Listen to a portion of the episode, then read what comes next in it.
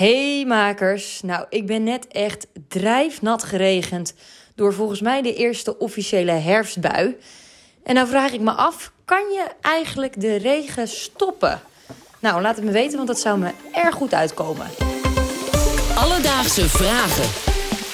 NPO Radio 1 BNN Vara podcast. met Aaron de Jong en Ilan Hoekstra. Eva uit Utrecht, dankjewel voor je vraag. Eh, die regen stoort mij een beetje. Stop! Zo, zo is het gestopt. Wat doe je dat handig, jongen? Ja, goed hè. Ehm, Aaron, eh, jij bent trouwens een bijzonder geval. Oh. Want jij vindt regen namelijk fijn, heb jij ooit tegen mij gezegd. Ja, ik, eh, ik heb daar een theorie over. Ja? Hoe Eh, kan dat in hemelsnaam? We moeten even teruggaan naar mijn jeugd, want ik denk dat ik een soort bepaalde associatie mee heb. Kijk, als kind moest ik altijd buiten spelen. En op een gegeven moment was ik daar... Moest? Verplicht. Nou, sowieso elke dag wel even buiten spelen. En op een gegeven moment was ik daar zo klaar mee. En als het regende, hoefde ik niet. Dus ik denk dat gewoon dat ik nu nog onbewust een soort van positieve associatie heb met regen. ik hoef niet naar buiten. Dat is een mooie logische verklaring. Ja. Dank daarvoor. Nou, om eh, antwoord te geven op de vraag van Eva, hebben wij Helga van Leur, onze weervrouw, ingeschakeld. Want Helga, kun je nou een regenbui laten stoppen? Nee, je kunt een regenbui niet laten stoppen. Je zou wel kunnen proberen om de regenbui eerder te laten vallen, waardoor de plek waar je het droog wil hebben, dat het dan droog blijft. Wat ze hier eigenlijk bedoelt is dat je regenbuien eerder kan laten hozen om het op een bepaalde plek niet te laten regenen. Volg je het nog? Ja, zeker. Zo claimen de Chinezen bijvoorbeeld dat ze dit tijdens de Olympische Spelen in Peking al hebben gedaan. En daar komt een knap staaltje techniek bij kijken. Als je een regenbui wil opwekken, dan zou je in de lucht condensatiekernen moeten stoppen. Je moet je voorstellen, er zit heel veel waterdamp in de lucht.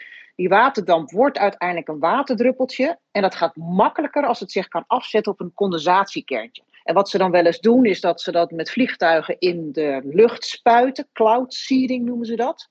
En daarmee zou je dan, als er voldoende waterdamp in de lucht is, een regenbui kunnen veroorzaken. En dan stroomafwaarts is de regen eigenlijk al gevallen. En dan zou je een eh, droog weer kunnen hebben als je dat heel graag wilt. Dit noemen we weather modification.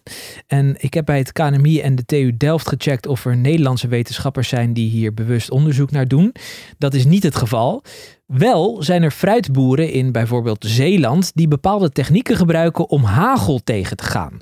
Want hagelsteentjes kan het fragiele fruit daar beschadigen. Dus daar hebben ze hagelkanonnen voor bedacht. En het idee daarachter is dat je aan de grond eh, een, een soort schokgolf teweeg brengt, een knal, waardoor de inzaaiing van die hagelsteentjes wordt voorkomen. Maar helaas, het is niet wetenschappelijk aangetoond dat het werkt. Maar er wordt wel eh, heel veel mee geprobeerd. Sterker nog, wist je dat het ook ingezet wordt bij oorlogsvoering? Alledaagse vragen. Nou, wist je dat Aaron? Nee, dat wist ik niet. Nou, dat is mooi. Weer wat geleerd. Nou, dat ga je nog meer laten leren. Want eh, met dus die weather modification wordt al geëxperimenteerd sinds de Tweede Wereldoorlog. Met weinig succes eh, overigens. Maar goed, Rusland en de VS die waren er destijds al heel druk mee bezig. Als je regen zou kunnen eh, produceren, of versnellen is het dan feitelijk, kun je een enorme modderboel veroorzaken, waardoor het lastiger wordt voor troepen aan de grond om zich te verplaatsen. En dat is in het verleden ook wel een paar keer gebeurd. En het, ja, ze blijven zoeken. Ik geloof Trump heeft ooit beweerd dat als we nou een atoombom in een orkaan eh, pompen, dan zou dat die orkaan kunnen tegenhouden. Maar gelukkig is dat ook weer afgeblazen, omdat je, nou, je kunt je ook voorstellen dat een orkaan een heel grootschalig systeem is van honderden kilometers breed. En als dan al dat radioactieve afval eh, of die straling dan ook ergens weer neerkomt, dan ben je volgens mij nog veel verder van huis. They want to bomb him. Let them bomb him. Bomb the hell out of him. Ja, tegenwoordig eh, stopt de Verenigde Arabische Emiraten heel veel miljoenen in het ontwikkelen van eh, deze weather modification. Dat heb ik gelezen. Dat is mooi. En eh, Israël is er dan weer recent mee gestopt. Wel claimde Iran onlangs nog dat Israël hun regenbuien afpakt. Ah, hou op. Gaan we nu oorlog voeren over regeldruppeltjes? Dus Eva, kunnen we een regenbui laten stoppen zodat jij er geen last meer van hebt? Nou, om een heel streng antwoord te geven is het antwoord nee. Je kan een regenbui niet laten stoppen. Wat je wel kan doen is een bui op een eerder moment uit laten regenen. Dus als we weten dat jij Eva in Utrecht over een kwartiertje boodschappen gaat doen, kunnen we het zo inplannen dat een regenbui eerder neervalt in bijvoorbeeld de Beeld of Nieuwegein.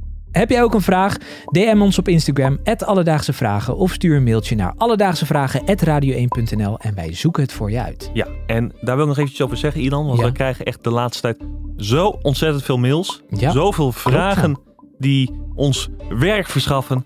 En interessante vragen ook. Dus Ja. eh, daar Ja. wil ik toch even een bedankje voor uitspreken. Ja, daar zijn we dankbaar voor. Ja. Goed dat je het zegt. Mooi.